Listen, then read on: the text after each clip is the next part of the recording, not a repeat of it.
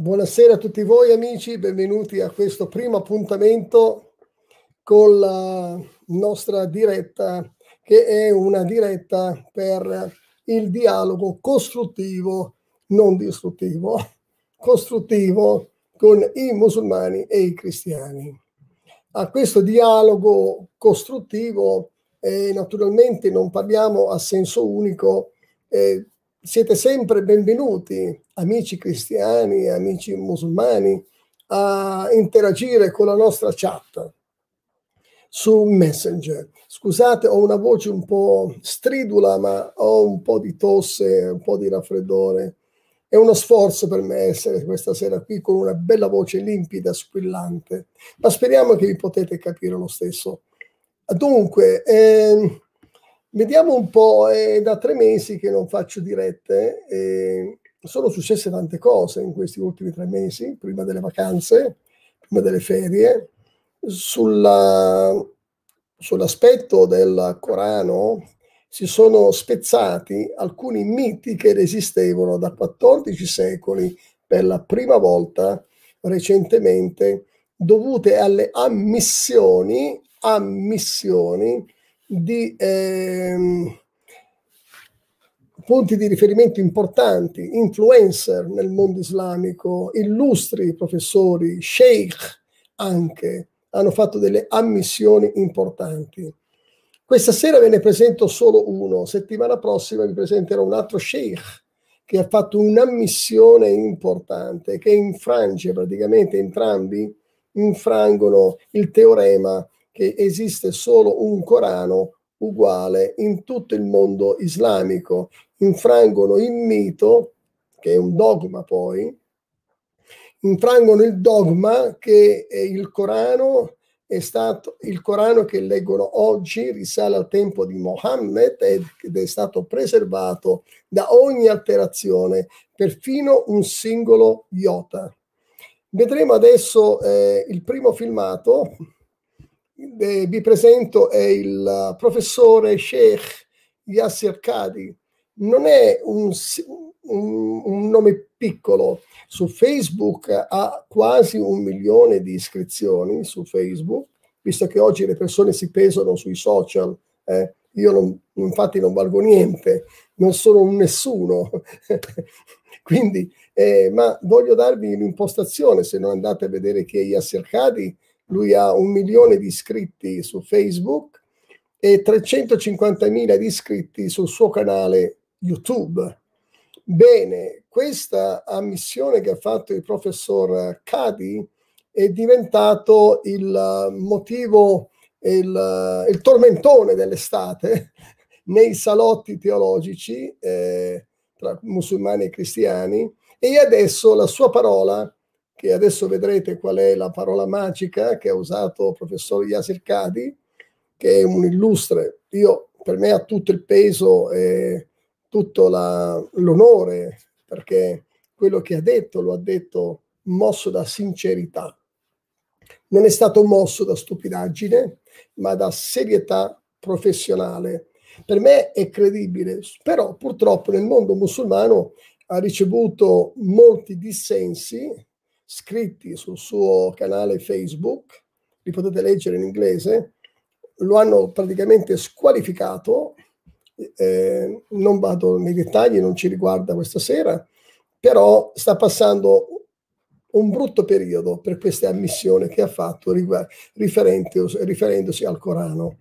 E adesso andiamo a vedere questo, questo filmato, ve lo propongo così come sul mio canale YouTube Ah, è stato poi eliminato dagli Assercadi, questo che state vedendo è stato eliminato perché ha procurato troppe scandali nel mondo musulmano e migliaia di musulmani e ancora oggi stanno lasciando l'Islam dopo le sue affermazioni perché lui non è una, una persona sconclusionata quando parla, una persona molto, molto credibile nel mondo musulmano e se vengono da lui queste parole allora c'è un problema. Va bene, ve lo faccio vedere.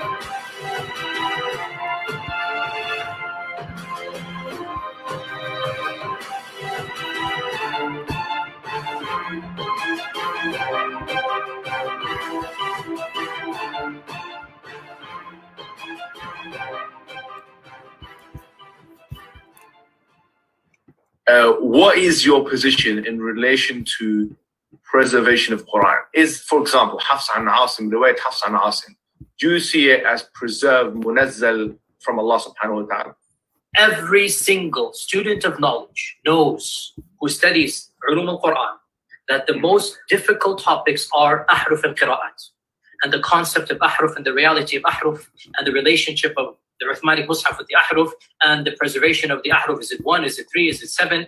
And the relationship of the qira'at to the ahruf.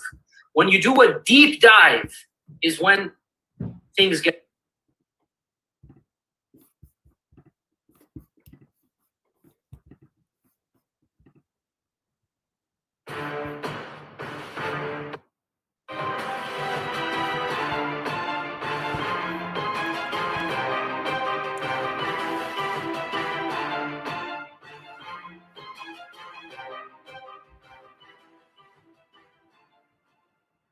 Uh, what is your position in relation to preservation of Quran? Is, for example, Hafs an Asim, the way Hafs an Asim, do you see it as preserved, munazzal from Allah subhanahu wa ta'ala?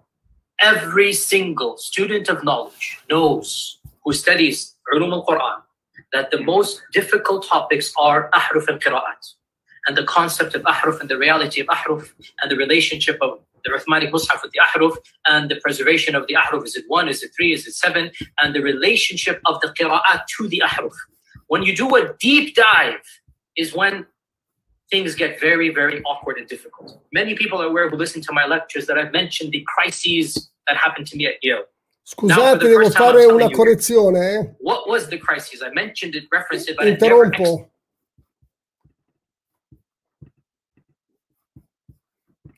Purtroppo questa, cosa, questa scritta sotto non è troppo...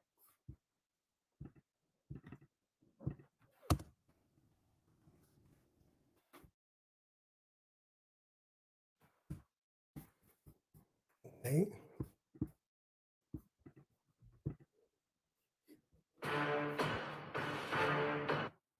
Now, for the first time, I'm telling you here. What was the crisis? I mentioned it, referenced it, but I never explicitly said it. Why didn't I say it? Because it should not be said in public. And I would never bring it up. And I don't think it is wise to bring it up. This was the issue. That the issue of ahruf and preservation and qira'at and relationships between them, these are very, very difficult issues. And the most advanced of our scholars they're not quite fully certain how to solve all of the unanswered questions in there. I don't want to get into that issue. Okay, fine. Why do I not want to get to that issue? Here's the point. These issues should only be discussed amongst people who know what the qira'at are. Tu non puoi leggere la verità!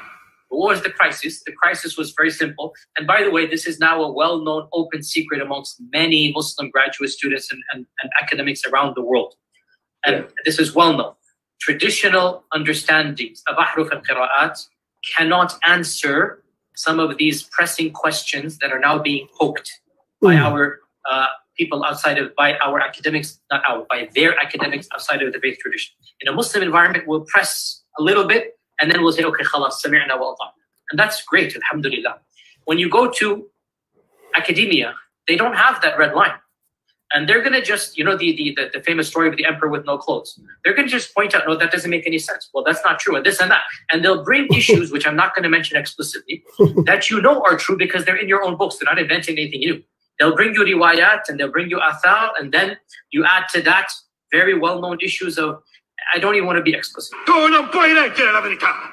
And it's very clear to you and to every single very advanced student and specialist that the standard narrative has holes in it. That's what I'm going to say. Holes. The standard narrative does not answer some very pressing questions. And it's very clear to you and to every single very advanced student and specialist that the standard narrative has holes in it. That's what I'm going to say.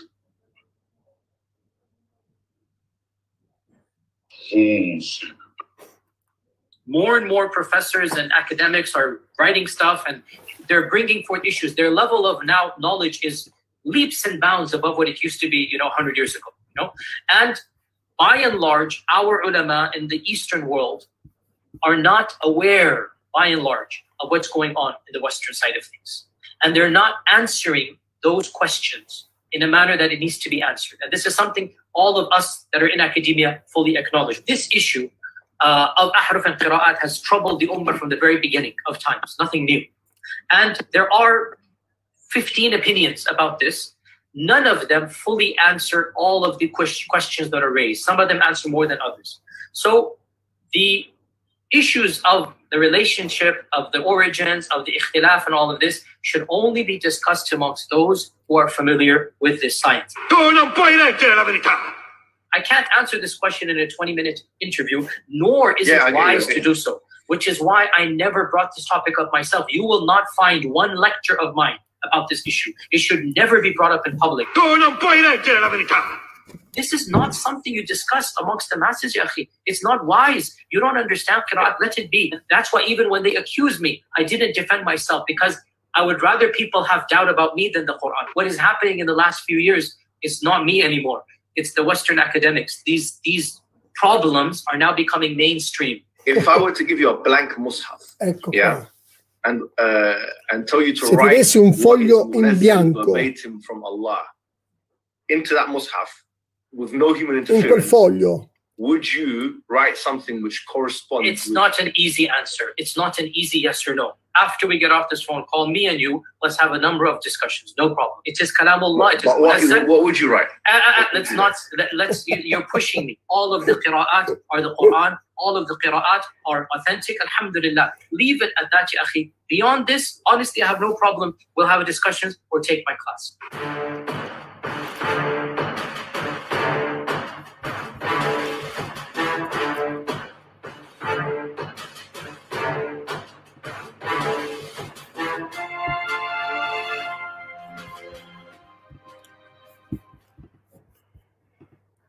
Bene, adesso noi cercheremo di eh, aiutare il professor Yasser Kadi nel riempire queste falle, perché ha ammesso che ci sono delle falle nel Corano, non sa quali sono esattamente, ma ci sono degli studiosi, non parliamo di gente semplice, ma di studiosi che da vent'anni conoscono queste falle, anche, dal, anche molto tempo fa, anche nel 1935, e che questo hanno sempre tenuto insabbiato queste falle eh, in tutti questi anni, perché comunque ora con la rete internet non si può più nascondere niente a nessuno, e quindi questi scienziati, questi studiosi, che io poi ehm, stimo Yasser Kadi per la sua onestà, sono spinti e costretti a produrre delle risposte. Avete sentito? Non ci sono delle risposte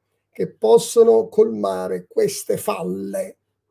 Bene, noi li aiuteremo, a- aiuteremo non loro come studiosi, perché loro sanno tutta la verità di cosa, in cosa consistono queste falle, ma aiuteremo gli utenti musulmani a conoscere eh, la qualità di queste falle. E visto che ci sono poi delle falle, dei vuoti, dei buchi nella narrativa tradizionale dello sviluppo editoriale del Corano, vedremo questa sera anche le falle nella eh, narrativa storica, pseudostorica dell'Islam. Così da un lato abbiamo i buchi nel Corano, dall'altro abbiamo i buchi nella narrativa che non è storica, come ci hanno sempre raccontata, e vogliamo invitare quindi i nostri amici musulmani a delle conclusioni. E noi cerchiamo di essere più imparziali possibili da, questo, da questa posizione e vi dico, ci, mi sto impegnando tantissimo ecco, ad essere imparziale. Adesso eh, volevo presentarvi in anteprima assoluta quella, quelle, quegli episodi che produrremo per voi, eh, amici musulmani e cristiani. Voi cristiani non potete tenere, tenere, per voi queste informazioni preziose, ma dovete smanettare, eh? smanettare col telefono e mandarlo ai vostri amici musulmani e chiedere i loro pareri. Saranno loro stessi che vi risponderanno. Ma andremo a vedere questa nuova serie in italiano dal titolo è una serie che ci abbiamo lavorato un po' di tempo, si è inteso, non sono io il ricercatore in questi eh, episodi, no, non sono io lo scienziato, io sono soltanto un altoparlante, un eco, prendo il materiale dall'estero, quello migliore, e lo rendo possibile per voi amici musulmani, specialmente per gli amici musulmani. Quindi ora andremo a vedere il video che presenta un'introduzione su quello che sarà il, ehm, il, la serie documentativa eh, della ricerca dei primissimi manoscritti perduti del Corano. Buona visione, ci sentiamo dopo.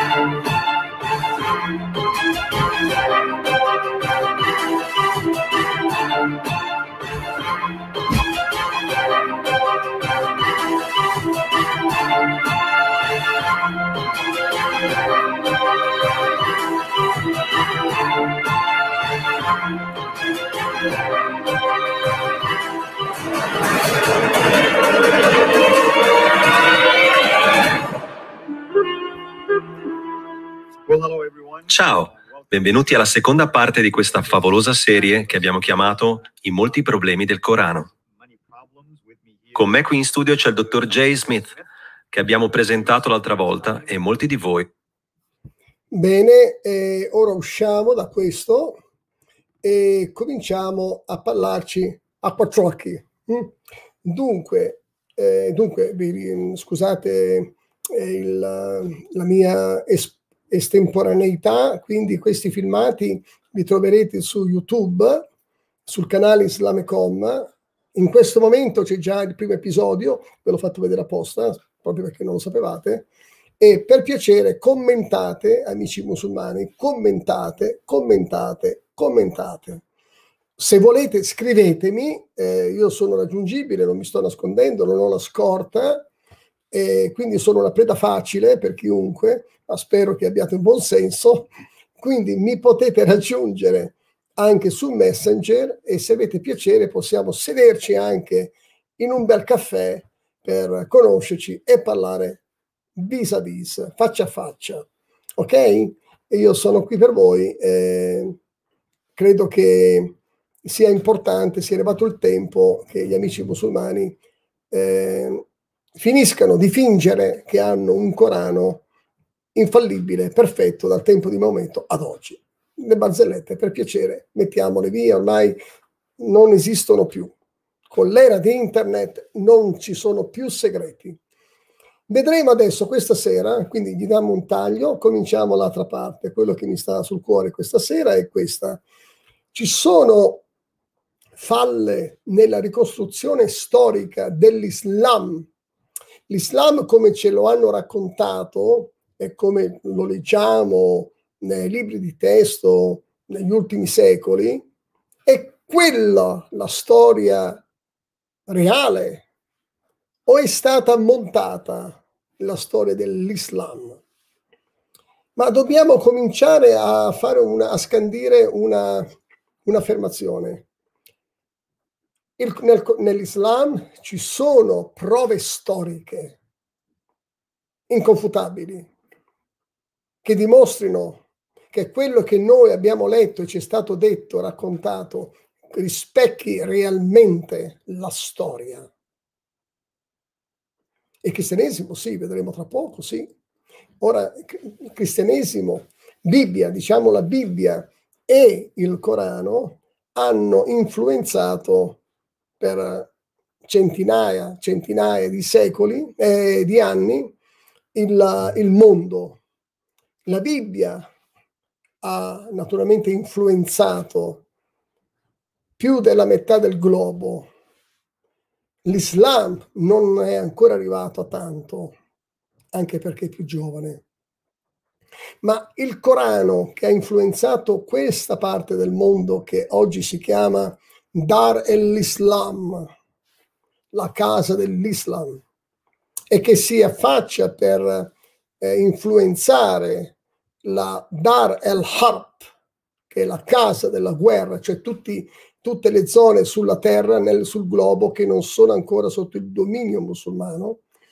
Il Corano, che ha trasformato il pianeta in questi secoli, 14 secoli, quali sono i fondamenti storici del suo sviluppo? Lo vedremo appunto in quelle puntate. E qual è, e qual è la reale narrativa storica dell'Islam? Oggi vedremo se l'Islam possa realmente vantare quelle fonti storiche dal suo inizio, dagli, dagli albori eh, di 14 secoli fa fino ad oggi, o se ci sono delle crepe anche qui nella storia dell'Islam. E non verrò a dire delle mie teorie, ma useremo la letteratura islamica. Useremo la letteratura, cioè amici musulmani, non sono le mie opinioni, sono i vostri professori, sono i vostri scrittori, sono i vostri ulama, sono i vostri punti di riferimento che scrivono queste cose sui libri, come Hadith al-Bukhari, ok? E quindi vogliamo dai, dai vostri professori vedere cosa hanno affermato e dovete poi naturalmente stringere le conclusioni. Non potremo farlo in 20 minuti tutto questo, eh? perché la trasmissione durerà ancora mezz'ora. Magari faremo la seconda parte la settimana prossima, importante e fondamentale. Quindi vedremo stasera di andare alle radici. Nei primi albori dell'Islam, se sono documentabili oggettivamente, come ci dite tutti voi. E naturalmente noi, naturalmente, siccome ci fidiamo, siamo in Europa, tendiamo a fidarci di tutto e di tutti, prendiamo per scontato quello che ci avete insegnato sui libri di storia, nelle università. Ma ora vediamo cosa dicono i vostri testi di partenza, i vostri testi sacri. Magari noi abbiamo una colpa, amici cristiani, che abbiamo creduto ciecamente in quello che sentiamo, un pochettino per pigrizia un po' perché non abbiamo le risorse per investigare, non abbiamo tempo, ci accontentiamo di queste affermazioni. È da lì che non capiamo come sono perduti i musulmani, senza eternità. Se non capite che queste risorse sono necessarie, io questa sera vi do soltanto un glimpse, un piccolo, una piccola anticipazione, non potete afferrare la dimensione di questi amici ingannati. Ingannati. Come sappiamo, i musulmani però non prendono per oro colato tutto quello che noi affermiamo, nello stesso modo che noi facciamo verso di loro. No? Loro naturalmente sono abituati a, a, ad argomentare, a criticare i testi, a mentire, per portare avanti il loro calendario naturalmente. Quindi noi ci fidiamo di loro, ma loro non si fidano di noi. E quindi è come fare la box con un braccio e l'altro braccio dietro la schiena. Come fai a difenderti quando l'altro usa tutte e due le braccia? E questo è un esempio che mi viene venuto in mente adesso. Quindi i musulmani negano l'evento storico, ad esempio, quello principale, eh, della crocifissione di nostro Signore Gesù Cristo, che è morto come vittima sacrificale in sostituzione del peccato dell'uomo. Questo loro lo negano come un fatto storico. Mm. Ed è proprio questo che attaccano, è il fondamento della fede cristiana, è quello, eh, non è che girano troppo intorno, vanno, attaccano il fondamento e hanno attaccato questo fondamento per 14 secoli, procurando un incalcolabile danno spirituale a miliardi di anime che hanno creduto al Corano. E, ma allora il Corano a nome di chi sta parlando? Qual è? Cominciamo adesso.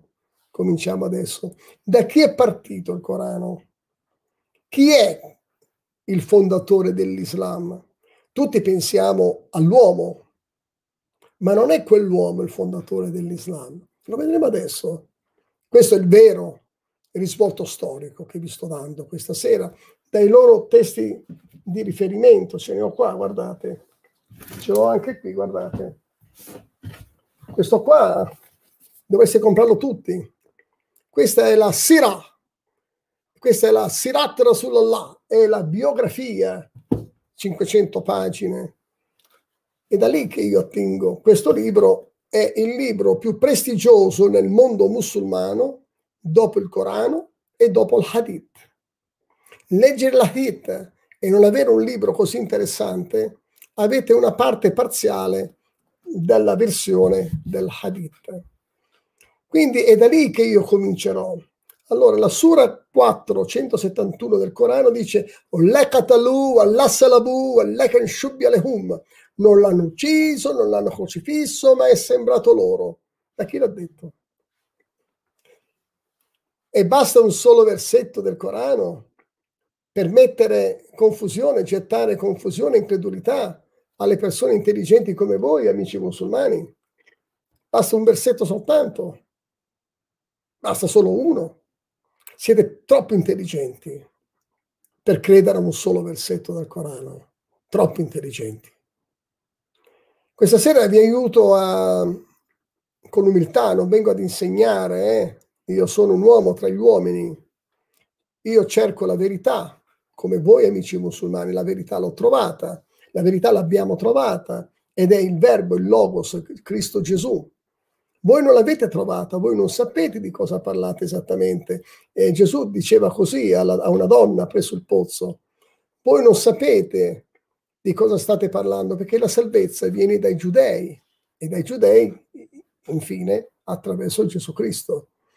E allora, contrariamente a 1400 anni fa, e contrariamente alla pseudostoria, pseudoscienza che ci è stata propinata in 14 secoli dall'Islam, naturalmente l'Islam ha negato il, il, il Corano, l'Islam è caratterizzato nella sua anima dal negazionismo. Non sto parlando adesso del, degli, anni 50, degli anni 30, gli ebrei. Sto parlando, il negazionismo in, ha diverse facce, diverse facce. Io sto parlando non di politica. La politica è una cosa bruttissima. Io sto parlando di, come studioso, il negazionismo della rivelazione biblica. Ecco, questo è il vostro negazionismo. Abbiamo sentito delle sparate all'inizio del mese da un certo Delucoi, eh, ecco, quindi anche lì c'è negazionismo, bullismo teologico, razzismo teologico. Io non farò qui né razzismo né bullismo teologico. Io vi metto le fonti davanti e sono disponibile, sono sempre qua. Ok? Però portatemi professori e non eh, persone che vogliono soltanto perdere tempo, non ho tempo da perdere. Allora, come possiamo noi cristiani essere certi dei fondamenti storici del, nuovo, del Vangelo, del Nuovo Testamento, dell'esistenza, della crocifissione di Gesù? Certamente se io fornisca qui adesso, stasera, uno studio biblico, voi non ve ne fareste niente, amici musulmani, perché prioristicamente direte che la Bibbia è cambiata, quindi cambiereste canale e guardereste qualche altra cosa. Cerco di essere propedeutico nei vostri confronti per aiutarvi ad ascoltarmi senza turarvi le orecchie, sperando di suscitare in voi l'interesse e l'ascolto. Riguardo alla vita e al ministero del nostro amato Signore Gesù Cristo, basta guardare soltanto alla quantità infinita di manoscritti che abbiamo, abbiamo molteplici prove di testi antichi che non divergono nel messaggio e nella teologia, e sono circa minimo 25.000 frammenti di manoscritti dei quali è stato stabilito che il testo attuale che oggi noi leggiamo riflette esattamente i manoscritti in nostro possesso nei migliori musei nel mondo. E tutti questi migliaia di manoscritti predatano, predatano gli 600 anni il presupposto canone del Corano, il presupposto canone del Corano. E poi invece, secondo la versione invece più, più ufficiale ormai è diventata, predatano il canone del Corano non più del tempo di Maometto, ma addirittura del tempo dell'ottavo e nono secolo, che porta il nome del suo scriba che lo ha compilato, eh, che si chiama Hafs. Hafs. Benissimo. Oggi non abbiamo nessun manoscritto del Corano originale, voi lo sapete, voi amici musulmani, e dobbiamo o dovete aspettare circa 280 anni dopo la morte di Maometto per avere quel manoscritto, e non era l'unico tuttavia, di Hafs, e non era l'unico tuttavia, eh? ce n'erano tanti altri in giro, tutti quanti affermavano ciascuno essere quello originale, più vicino al tempo dell'uomo, ispirato all'uomo. Ok? E naturalmente sapete che con il Corano ci sono altre varianti nel mondo. Io qui ho una variante, ho una variante che è la variante di War, oh scusate, che è la variante di Warsh. È scritto qua sotto in rosso, vedete, Warsh. Chiaramente il, il Corano che voi leggete è secondo la lettura di Hafs. Io già ne ho due e già ho visto le, le disparità, le differenze che ci sono tra i testi e sono diversi e affliggono, affliggono la vostra rivelazione perché nelle differenze di questi due canoni, Hafs da una parte, Wash dall'altra, le differenze nei termini delle parole usate sfociano anche in un disagreement della teologia islamica. E perfino gli studiosi hanno affermato che nessuno... Ah, eh, c'è da dire che anche lo, il manoscritto di Hafs, quello dell'ottavo, tardo ottavo secolo, gli studiosi, anche gli studiosi musulmani, avete sentito Yasser Kadi addirittura poco fa, hanno scoperto che è passato automatico che si trattasse della copia migliore, ma hanno ammesso che non avevano mai fatto uno studio approfondito del testo quando, dal momento che è uscito fino ad oggi scusate, ve l'ho detto, c'è un po' di raffreddore, cerco di non starnutire. Per il Corano dobbiamo aspettare tanto tempo. Il primo Corano che uscirà, finalmente canonizzato, dovete aspettare non due secoli e mezzo dopo la morte dell'uomo, ma addirittura dovete aspettare fino al 1923 che qui lo riporta l'amico, l'amico Hamza Piccardo, andate da lui a chiedere chiarimenti, non venite da me, non venite da me, venite da me solamente se volete bere un caffè, ve lo offro io, ma non per questa cosa, vedete qui nella pagina in arancione, potete vedere un 1923, vedete, questo è stato ammesso, è una missione eh, dal, da Hamza Roberto Piccardo che cura e la traduzione eh, e la prefazione di Franco Cardini, wow, professore Franco Cardini che è uno storico, uno dei più illustri storici da diversi, diversi anni nel nostro panorama italiano. Franco Cardini non è quindi un nome da poco. Bene, Franco Cardini si assume la responsabilità insieme a Roberto Piccardo, insieme a Lucoi, di questa dichiarazione. A questo momento vorrei, anche in questo momento, vorrei cogliere l'opportunità per presentarvi questo fantastico libro. Compratelo, The Quran in Historical Context. Questo libro, che è fatto da studiosi, ma studiosi di calibro mondiale, è stato anche eh, scrutinato attentamente, leggete qua, dall'Università Gregoriana del Vaticano. Sono soltanto studiosi. Comprate questo libro, è molto... e naturalmente anche qua parla del 1923. Qui parla del 1923. Quindi gli studiosi e il Corano da, e Hamza Roberto Riccardo stanno facendo delle affermazioni importanti che voi non sapevate, voi amici musulmani.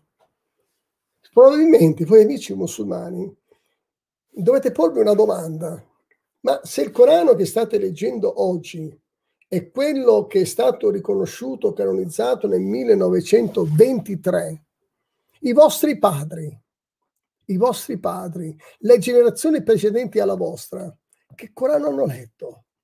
Per quale Corano hanno combattuto? Per quale Corano hanno dato la loro vita? Per quale Corano hanno affidato le loro anime?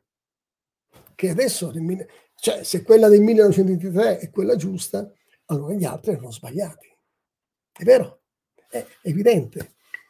Purtroppo, purtroppo, e mi dispiace per voi, anche il Corano del 1923 oggi non basta perché ci sono altre varianti, molte altre varianti in arabo e questo è un dilemma per voi tutti amici.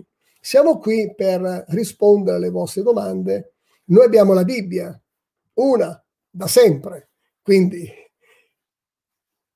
non avete bisogno di altro che vi dica altro. Quindi avete un Corano che si, che si basa su un manoscritto dell'ottavo secolo, ma mentre intanto il professore Sheikh eh, Shabi Ali, un altro nome altisonante degli studiosi più conservatori del mondo sunnita, ha affermato in un video, lo vedremo la settimana prossima se volete, lo sentirete con le vostre orecchie, in inglese, eh, affermare che i musulmani nel mondo stanno leggendo il Corano di Hafs, benché in certe parti dell'Africa leggono altre edizioni del Corano in arabo, dice leggermente diverse. Ma quando dice leggermente diverse è caduto il mito che non esiste più quindi un solo Corano uguale per tutte. Lui vuole minimizzare, giustamente, se no incorrerebbe in qualche sgambetto, dice, ma sono piccole differenze, ma allora non è più vero, nemmeno da Shabi Ali, nemmeno di Yasser Kadi, che esiste un solo Corano uguale per tutto il mondo. Questi sono i vostri professori, amici, sono i vostri professori, li potete raggiungere su Facebook, hanno tutti e due la pagina su Facebook, potete contattarli, scrivere, mandargli il link, fategli il mio nome, non ho paura, io mi poggio sulla verità, delle loro affermazioni. I link sono disponibili, li sentite in inglese, tale quale, potete sentirli anche voi. Quindi i vostri professori affermano che c'è più di un Corano. E allora, e ancora oggi il mondo musulmano indirettamente sta state aspettando il Corano definitivo. Siamo nel 2020 Fatemi una telefonata quando avete trovato il Corano definitivo. Mm? Mi spiace. E,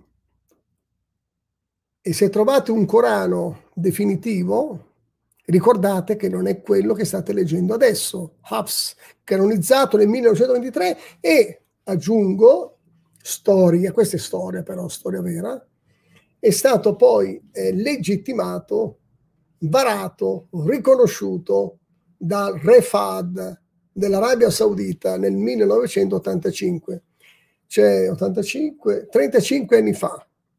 Io posso essere più grande del vostro Corano in età, ok? Chiunque ha più di 35 anni è già più grande del Corano, ok? Mi dispiace dire queste cose, ma devo darvi queste informazioni perché possiate essere scioccati, ma possiate rinsavire nello stesso istante. Ora, nel corso eh, di queste trasmissioni, di questi episodi che andrete a vedere alla ricerca dei manoscritti più antichi mai trovati del Corano, lì potrete raccogliere le informazioni ad hoc non posso darvele io, non sono uno studioso, non sono un professore di quel calibro lì, quindi eh, sono sei episodi, preparate, ascoltateli, siate obiettivi, loro sono obiettivi, sono molto equilibrati anche i professori, anche se no. Tra quei professori ci sono professori cristiani, ci sono musulmani eh, nominali eh, e ci sono anche atei persone anche atei. Quindi hanno guardato gli atei in modo più distaccato, naturalmente, da parte di un cristiano, però sia le valutazioni degli atei, sia dei musulmani liberali, scienziati, che quelli dei cristiani convergono nella stessa conclusione. Quindi questo anche onora anche i cristiani perché hanno ottenuto più possibilmente le parti eh, dist- più distaccate possibili e ci sono riusciti. Parliamo della vita del ministero di Gesù adesso, apriamo una tendina, la chiudiamo e poi apriamo la tendina su Mohammed, se può la storia della sua eh, venuta e del suo ministero può avere eh, riconoscimenti storici. Guardiamo ora i riconoscimenti storici. Non vi cito la Bibbia, naturalmente, perché tanto voi dite, tanto per noi è tavola rasa, eh, non ci crediamo, va bene. Però vorrei darvi almeno una pennellata, un'informazione proprio leggera, leggera, che dovrebbe richiamare il senso logico anche di, una, di un bambino di dieci anni. La vita e il ministero di Gesù può essere confermata all'infuori del Nuovo Testamento, all'infuori del Nuovo Testamento. Non sto usando il Nuovo Testamento, che io ho qui, anzi ce l'ho anche in arabo il Nuovo Testamento, ne ho dieci copie, chi vuole una copia gliela posso mandare. E quindi, quindi eh, sono state fatte delle ricerche storiche da parte anche dei suoi nemici, sono stati riconosciuti eh, momenti storici di Gesù da parte anche dei suoi nemici, anche di quelli più ostili, anche da parte di persone, di scienziati, studiosi neutrali o dai testimoni anche che non avevano dimestichezza, quindi avevano una, una conoscenza soltanto molto labile di chi era questo Gesù e comunque la sua scheda biografica alla fine, attraverso 20, 20 secoli, è uscita fortificata. Ora, eh, ad esempio, sulla crocifissione, vi ricordate, abbiamo parlato della Sura 471, la Catalù, la Salabu, la Keshubi, la Humba. Bene, questa affermazione viene naturalmente eh, smentita sei secoli prima dagli scrittori ebrei e dagli scrittori non cristiani. Sì, perché nella, immediatamente dopo la sua ascesa in cielo, ci sono state delle persone che non condividevano, erano ostili a lui, eh, non, non lo stimavano essere il figlio di Dio e quindi hanno usato delle parole tuttavia cortesi nei suoi confronti, pur naturalmente distanziandosi. Tra questi abbiamo Cornelio Tacito, famoso Tacito. Hm? Tacito andate sulla rete internet, adesso vi faccio vedere chi è tra poco. Poi abbiamo le affermazioni di, di Giuseppe, Flavio Giuseppe. E adesso vi faccio vedere delle fotografie sul PowerPoint che vi possa mostrare questo che, di cui sto parlando. Qua. No, questo qui non è. Questo qua. Allora, qui abbiamo, qui abbiamo su internet, vedete Wikipedia, abbiamo riferimenti a Gesù in alcuni passi delle antichità giudaiche, che è un'opera scritta dallo storico Giuseppe Flavio, ecco, nel 37 d.C. è nato, ecco, quindi recente, e quando Pilato, lui afferma che Pilato, eh, per denunzie degli uomini notabili fra di noi, cioè giudei, cioè dei leader giudei, lo punì di croce. Non cessarono nemmeno coloro che da principio lo avevano amato nel continuarlo a seguire. Poi qui se andate su Google potete trovare tantissimi riferimenti storici, fonti extra bibliche su Gesù di Nazareth da Tacito. C'è eh, le informazioni, ci vorrebbe una giornata per leggere tutto questo, ma voglio solamente indicarvi che gli spunti, se volete, li avete dalla rete. Dalla rete. Eh, Tacito eh, non era un credente, era un non credente, appunto, ed era considerato il più grande storico della sua epoca a quel tempo, e dei suoi tempi, era il migliore, e ricopriva perfino ruoli di amministra- amministrativi nell'impero romano. Era, non era un pinco pallino.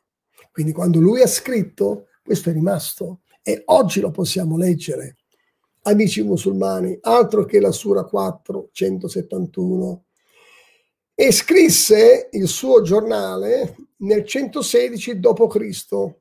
I giornali erano gli annali, a quel tempo là erano gli annali no? E quindi potete trovare questo sulla rete internet. Quindi questa è una prova extra biblica. Noi non ci avvaliamo soltanto della Bibbia, soprattutto ci avvarremo sempre della Bibbia. Ma per gli scettici vi prego di andare a vedere queste fonti extra bibliche nella rete internet e se volete forse anche dei link più precisi sono qua a vostra disposizione per servirvi. Vi darò dei link precisi che vi daranno massima, massima soddisfazione, non scritti da cristiani, ma da studiosi che con la fede cristiana hanno poco, da, no, dispiace dire questo, hanno quasi niente in comune, ma come studiosi integri hanno fatto delle affermazioni importanti. E nei suoi scritti eh, Tacito eh, dimostra chiaramente la sua austerità anche verso Gesù, ma tuttavia molto garbato, molto educato nei toni, era un signore evidentemente. E quindi quando si relaziona nei confronti del cristianesimo, si riferisce al cristianesimo, cito le sue parole, come la superstizione dell'umanità. Un flagello anche a Roma, flagello, superstizione. E anche a Roma è arrivata questa cosa. E ai cristiani meritano punizioni esemplari. Egli stesso però documenta che la crocifissione avvenne sotto l'imperatore di Tiberio per mano del procuratore Ponzio Pilato. Ma questo lo troviamo scritto qua, nella Bibbia. Lo troviamo scritto qua, fratelli e sorelle. Quindi specifica nel suo annale, inoltre, che eh, Gesù soffrì questa morte sulla croce poi egli stesso ha scritto e documentato anche la persecuzione di Nerone. Una chicca. Ma forse voi direte, ma è vissuto 200 anni dopo? No, no, no, no, no, no. È vissuto, lui è nato nel 56 d.C. ed è morto nel 120. Quindi lontani, siamo lontani da quello che accadrà adesso con le tempistiche nell'Islam. Riprendiamo Flavio. Flavio visse durante la vita dei primi discepoli e, e naturalmente Giuseppe Flavio divenne lo storico di corte per l'imperatore Vespasiano. Scrisse le antichità giudaiche nel 90 d.C. Giuseppe non era cristiano, non accettò Gesù come messia, era un giudeo, eh? Tuttavia scrisse questo commentario storico. Attenzione, cito, Gesù uomo saggio, compì opere sorprendenti, un maestro per persone che accoglievano con piacere la verità. Egli, il Messia, conquistò molti giudei e molti gentili Cito ancora da parte di Giuseppe Flavio, quando Pilato udì che dai principali nostri uomini, vedete, corrisponde con quello che diceva Tacito, quando Pilato udì che dai principali nostri uomini era accusato, lo condannò alla croce. Coloro che fin da principio l'ebbero amato non lo abbandonarono. Che da lui, naturalmente, questi seguaci hanno originato il cristianesimo. Questo, chiudo la citazione, si trova nel libro 18, 63, pagina 63. Quindi cosa possiamo desumere, concludere? Che da un resoconto storico o da questi due resoconti storici apprendiamo che Gesù fu considerato uomo saggio, due, che Gesù fece molti miracoli, tre, che attrasse ebrei e gentili, 4. Che Pilato crocifisse Gesù sotto consiglio dei leader ebraici. Quinto, e il cristianesimo continuò a crescere dopo la morte di Gesù. Gli scrittori dietro queste opere erano chiaramente, chiaramente ostili. Dal Talmud si accerta che in effetti, cito, Yeshua praticava la magia. Lo, diceva, lo dice naturalmente il Talmud, non io. Yeshua praticava la magia e indusse Israele all'apostasia e per questo venne condannato alla vigilia della Pasqua ebraica per mano di Ponzio Pilato ancora sotto il regno di Tiberio. Fratelli e sorelle che ci ascoltate, mi ascoltate, questa è la storia che tu trovi nel Nuovo Testamento e amico musulmano, questa è la storia che tu trovi nel Nuovo Testamento. L'Apostolo Giovanni Ecco ora, secondo aspetto. Noi possediamo frammenti, i frammenti autografati degli, dei compagni di Gesù, dei compagni di Gesù. Qui abbiamo nella, nella prima lettera di Giovanni, al capitolo 1, i primi versi, eh, Giovanni, l'apostolo Giovanni, dichiara cito, quel che abbiamo udito, wow, quel che abbiamo visto con i nostri occhi, quel che abbiamo contemplato e che le nostre mani hanno toccato dal, della parola della vita, ecco, noi ne rendiamo testimonianza.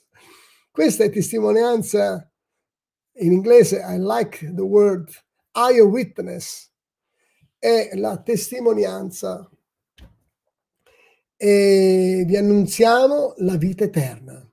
Vediamo ora all'Islam e all'uomo. Amici musulmani, avete voi un graffito, un papiro, un frammento, un frammento di, una pers- di un compagno? Aveva tanti compagni, Maometto, ma tanti, tanti, tanti, migliaia. Avete un frammento che oggi noi possiamo leggere come ha fatto l'Apostolo Giovanni, dove lui fa un'affermazione a proposito, una sua affermazione autografata. Non, abbia, non avete voi affermazioni autografate dei compagni di Maometto. Non ne avete. Non ne avete. Ma allora, come fate voi ad affidarvi di questa cosa se non avete nemmeno delle prove, degli stracci di prove.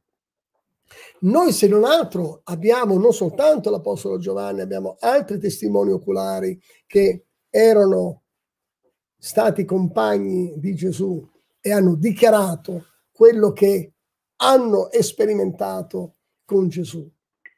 Non sto parlando di manoscritti del Corano, eh? quello ci arriviamo tra poco. Sto parlando di affermazioni autografate, non del tempo, di un compagno, uno dei, delle migliaia, 20-30 mila compagni. Possibile che non avete uno straccio, un frammento di un'affermazione autografata da uno dei suoi seguaci? Sapete, la mia domanda è una domanda retorica. Non ce n'è uno. Ma è possibile. Riflettiamo. Una persona che si stava delineando chi è oggi, non abbiamo una prova scritta. È sospettosa la cosa, eh? È sospettosa la cosa. Questa è una assenza di prova storica. È un'assenza, una delle assenze di prove storiche preoccupanti. Holes nella tradizione islamica. Questo è un buco, vi sto aiutando a riconoscere qualche buchino. E quindi c'è, la, c'è si rileva, rilevo, l'assenza di fonti storiche originali immediate o durante la vita del vostro profeta. Non parliamo del Corano, eh? parliamo di una dichiarazione di stima, un elogio, un racconto. Non parliamo degli Hadith, eh? non venite davanti con gli Hadith. Gli Hadith sono stati scritti 250, quasi 300 anni dopo. Io voglio vedere un graffito, un manoscritto, uno straccino di manoscritto, perché il tempo naturalmente fa il suo decorso con questo materiale, ma possibile che in tutto il mondo islamico non c'è un piccolo manoscritto scritto da un compagno di Maometto riferendosi al suo signore Mohammed. È possibile mai? In più sono assenti fonti storiche, almeno dai principali personaggi storici ostili. Allora, non volevo, allora, con il, con, abbiamo visto prima, noi abbiamo testimonianze bibliche, ma abbiamo anche testimonianze extra bibliche. Allora, Dimentichiamo adesso un manoscritto, un graffito autografato da un compagno di, Ma- di Mohammed. Io voglio vedere, come nel cristianesimo, dei manoscritti autografati di persone che non condividevano sicuramente ci sono state milioni di persone, il ministero profetico di Mohammed. Io ricordo si dice nel, nella Hadith al-Bukhari che lui mandava delle lettere agli imperatori, ai re giusto? E diceva ti invito all'Islam, se no, se non ti sottometti all'Islam, verremo con le spade. È vero, questo è riconosciuto da tutti gli storici musulmani. Bene, secondo gli Hadith, i re rispondevano scrivendo. Dove sono quelle lettere autografate? Bukhari ci narra che queste rispondevano picche o alcuni hanno subito risposto ci sottomettiamo all'Islam basta che non vieni qua ad ucciderci. Anche. Ma queste lettere dove sono? Eh, eh. Capite che se voi fate le persone ostiche, ostili, puntigliose, noi non siamo puntigliosi, noi siamo animati dalla pace. Però lo sto facendo questo, queste domande per indurvi a riflettere che non avete titolo per criticare la Bibbia. Non avete nessun titolo. Portatemi non soltanto un Corano che sia quello definitivo, portatemi, portateci le dichiarazioni scritte. Noi questa dichiarazione scritta ce l'abbiamo al British Museum dell'Apostolo Giovanni, alla prima lettera di Giovanni, capitolo 1, versetto 1, 2, 3, 4. Ce l'abbiamo al British Museum, lo puoi vedere, io l'ho visto ti pago il biglietto per il British Museum, ci andiamo insieme, te lo faccio vedere. Eh? Andiamo insieme al British Museum, ma ora c'è il Covid, aspettiamo mezz'ora, dopo ci andremo insieme. Ma queste cose le puoi vedere anche sui siti di questi musei importanti senza andare direttamente a Londra. Prendi la pagina internet, vai sul museo British Museum e poi sei sveglio vedrai anche questo graffito autografato dell'Apostolo Giovanni. Mm? C'è nulla di simile nel mondo musulmano. Non ci sono graffiti, c'è una cronaca, sì, 250 anni dopo, tra poco andiamo a vedere anche questa cronaca quanto è credibile, ma non si parla di graffiti, importante, papiri autografati. Quello segnala che Mohammed è realmente esistito in quella funzione. Magari è esistito davvero in quella funzione, ma capite che mancano le prove. Sulla base di cosa voi state facendo queste allusioni?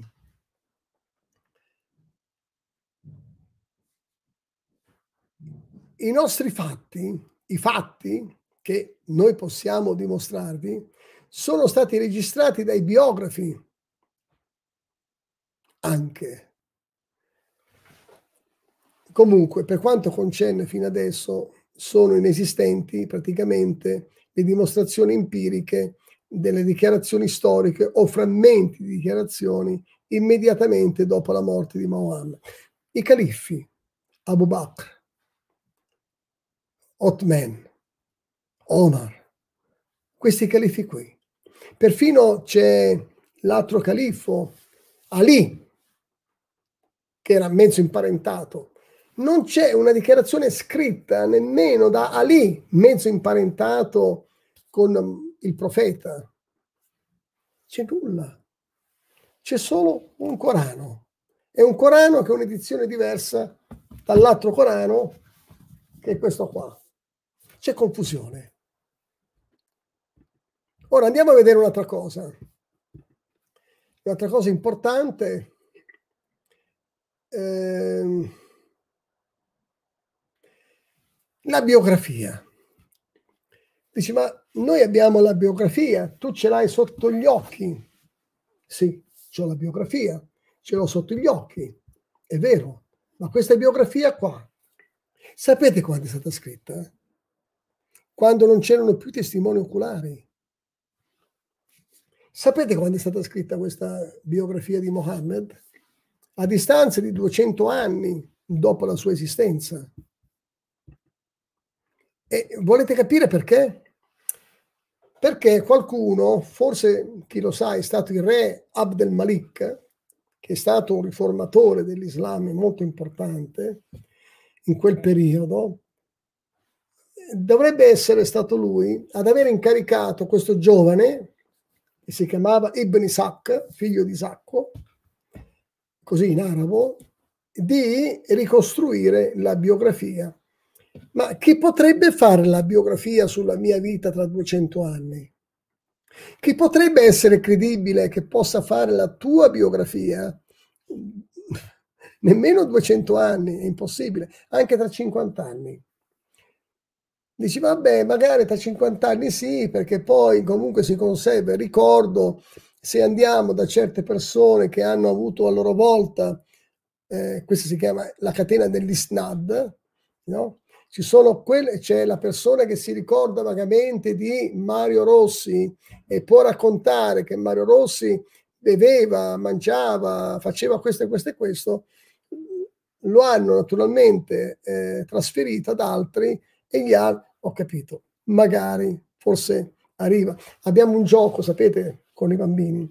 Se pigliamo 50 bambini e tu inizi a dire una parola, cara pipì cocò, bene, l'altro bambino ripeterà, l'altro bambino ripeterà. Poi li mandiamo tutti via e diciamo venite tra dieci minuti e ripetete quello che avete ripetuto con me, memorizzato. Quando tornano dopo dieci minuti, sappiamo sarà soltanto un gioco molto divertente perché le persone non ricorderanno più esattamente la parola che è partita inizialmente che io stesso ho già dimenticato, tanto era contorta, figuriamoci.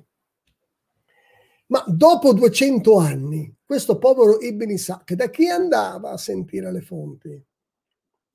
Da chi? 200 anni, eh?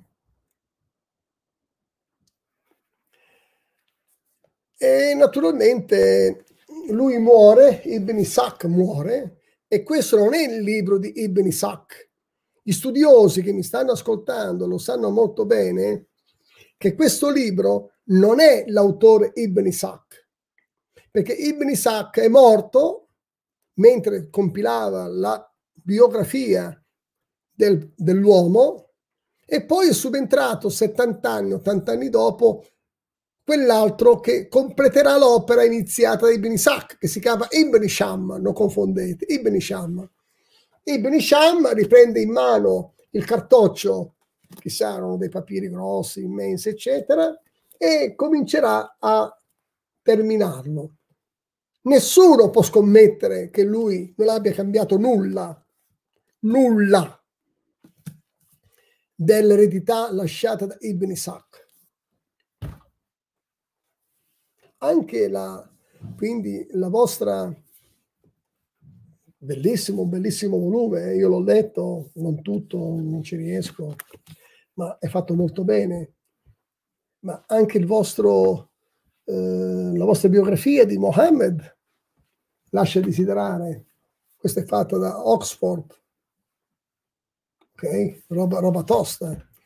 Allora, naturalmente voi direte, ma allora se la biografia di, di Mohammed attraverso Ibn Isaac e Ibn Sham può dare adito a dubbi sulla genuinità, perché sono passati 200 anni, perché Ibn Isaac si è, si è informato, ha dedicato tutta la sua esistenza, tutta la sua esistenza, so, per questo progetto, poi muore, poi lo riprende in mano dopo 70 anni circa un'altra persona che si chiama Ibn Sham, Qui non abbiamo nulla di concreto e avete voglia di contendere con la Bibbia, amici. Per piacere, amici. Per piacere. Se noi ci trovassimo al vostro posto con queste fonti così fragili, cosa ci avreste fatto in questi duemila anni? Come, e tuttavia appoggiamo su un fondamento solido, storico della parola di Dio, la Bibbia e avete da dire, da inventare, tuttavia è tutto inutile perché la Bibbia resiste, è rimasta, è uscita più forte dalle vostre accuse quali, quali detrattori. Ma ora andiamo a Hadith al-Bukhari, allora sapete, Hadith al-Bukhari era una persona molto, eh, il migliore tradizionalista, tradizionalista che abbia mai conosciuto la storia eh, islamica ve lo faccio vedere tra poco, e Adit al-Bukhari, anche lui, lui è venuto dopo Ibn Isaac, siamo verso il tardo terzo secolo dopo Mohammed, tardo terzo secolo, lui forse ha sentito qualcosa da questa cosa qui, forse ha ricostruito le testimonianze, le isnad, le catene di trasmissioni delle testimonianze, non naturalmente testimoni, testimonianze oculari, non ci sono mai. Cioè la ditta è fatto tutto sulla base di testimonianze, mai testimonianze oculari, mai. Questo è stato fatto mai sulla base di testimonianze oculari. Eh, questo invece è stato fatto sulla base di testimonianze oculari. Wow! E allora amici, adesso dobbiamo andare avanti, sono già le 9 e 10 minuti, io spero che abbiate pazienza, concludo tra 5 minuti. Fratelli e sorelle, ditelo ai nostri amici, ai vostri contatti, che dal 632, teoricamente l'anno della morte di Mohammed, secondo la tradizione islamica di Bukhari naturalmente, Fino al terzo secolo con Bukhari c'è stato un vuoto di circa 300 anni. Quasi quasi Mohammed non ha mai scritto parlare nessuno. 300 anni. Era nessuno. Cioè, Perché se non era per Hadith al-Bukhari e se non era per Ibn Isaac o Ibn Isham, l'Islam non sarebbe mai iniziato. Io posso sostenere che sulla base di queste, diciamo, le testimonianze scritte e di quelle di Bukhari, l'Islam è iniziato soltanto in coincidenza di al-Bukhari. Se non fosse stato per al-Bukhari non sarebbero venuti gli altri tradizionalisti, Sahih Muslim, Abu Dawood, Abu Tirmidhi e tanti altri. Sono stati i tradizionalisti che hanno varato l'Islam. Prima dei tradizionalisti dell'Islam non se ne sentiva parlare in quei 250, circa 300 anni. È una, una rivelazione divina questa? È una rivelazione divina?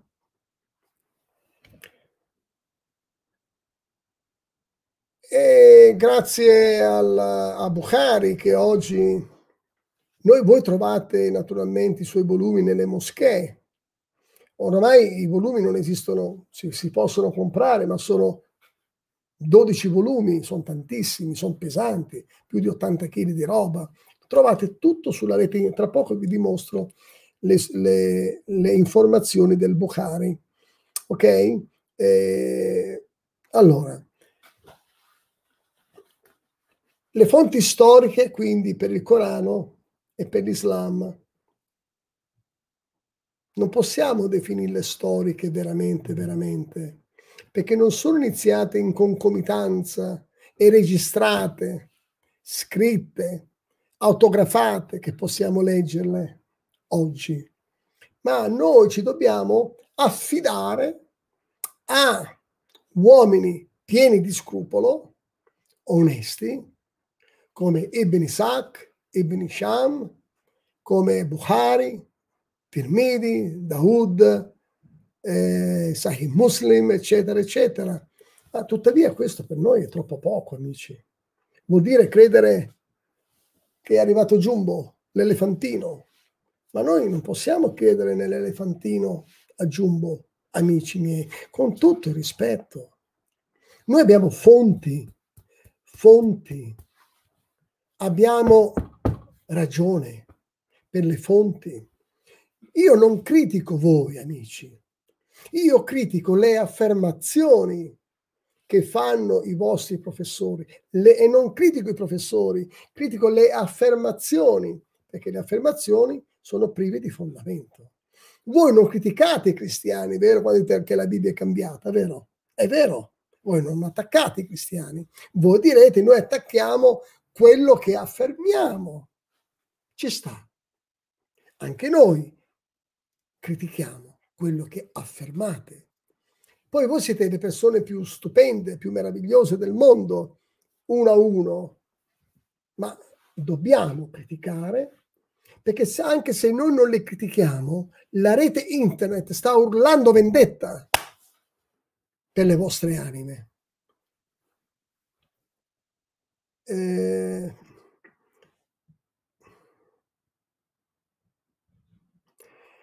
l'idea era che con gli Hadith non si poteva ricostruire la vita di Mohammed realmente sulla base di testimoni oculari. Magari il Corano potrebbe rivelare qualcosa che può essere reso credibile, perché il Corano era al tempo di Mohammed, le rivelazioni venivano pronunciate dallo stesso uomo. Quindi se il Corano affermasse qualcosa in riferimento alla sua esistenza, con quelle caratteristiche, non che Mohammed non è mai esistito, ma quelle, con quelle caratteristiche, il che è diverso, il che è diverso. Allora noi potremmo credere al Corano. Ma come leggo qua la mia nota, anche eh, tentare di ricostruire la vita di una persona chiamata Mohammed al Corano è pura utopia, perché gli Hadith non hanno ripescato nulla dal Corano, perché il Corano non parla della vita di Mohammed, della sua esistenza. pronuncia gli oracoli, sì, pronuncia gli oracoli che gli affida naturalmente eh, l'angelo, ma non è la stessa affermazione come, ad esempio, c'è una, un'affermazione nel Corano dove Mohammed, ma è anche questo da, da adito anche a discussioni tra gli ulama, tra i professori musulmani, dove si parla di, una, di un Mohammed che è stato chiamato a 40 anni. Ecco, è l'unico versetto, l'unico versetto in tra quanti versetti sono del Corano? Comunque sono 114 capitoli.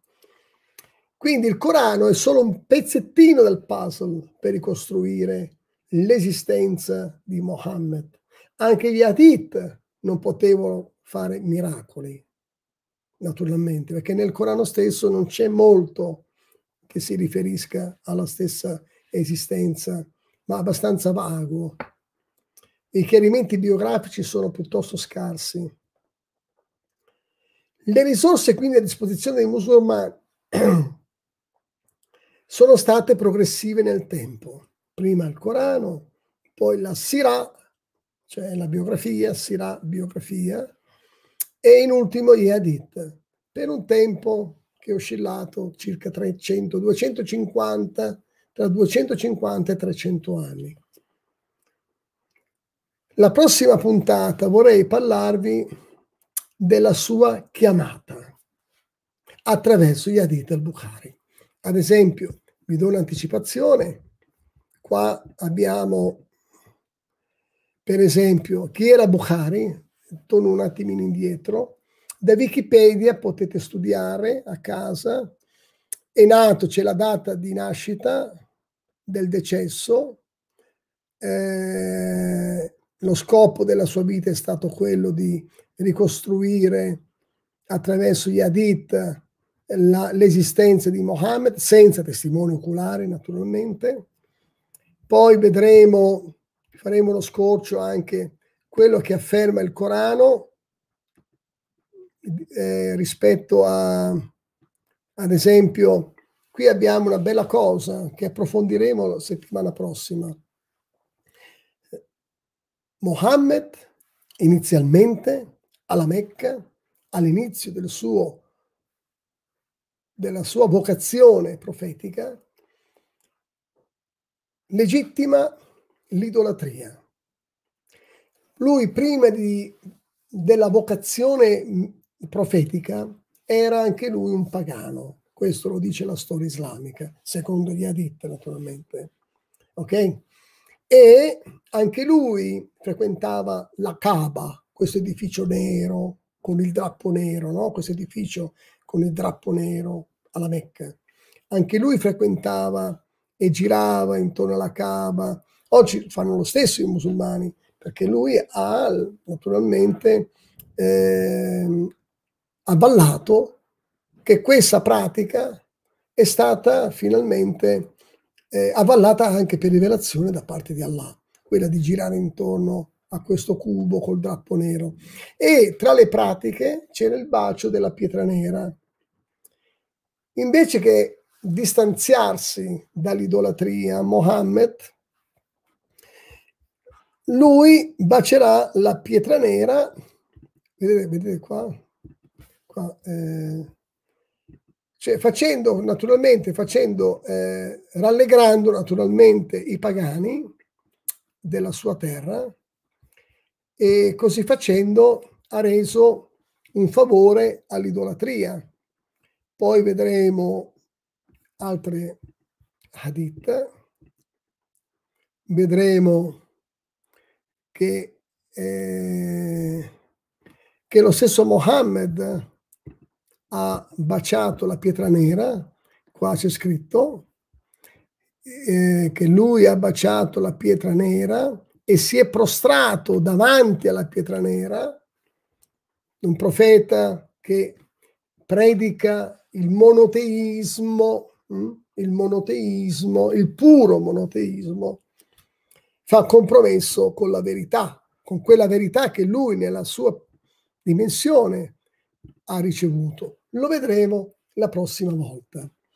Volevo allora finalmente dirvi, amici musulmani, Gesù deve tornare al centro della vostra vita. Gesù Cristo è colui che perdona la vostra ignoranza fino ad oggi, ma sulle informazioni che avete oggi ricevuto siete responsabili e dovete trarre le vostre conclusioni. Conclusioni che non devono essere conclusioni affrettate, nemmeno dettate dall'emozione, ma ragionate, condivise con i vostri co-religionari e se volete siamo a vostra disposizione su questa rete per venirvi incontro. Aspetto vostre, i vostri messaggi sia su Facebook, sia su Messenger, sia sulla rete qui in streaming.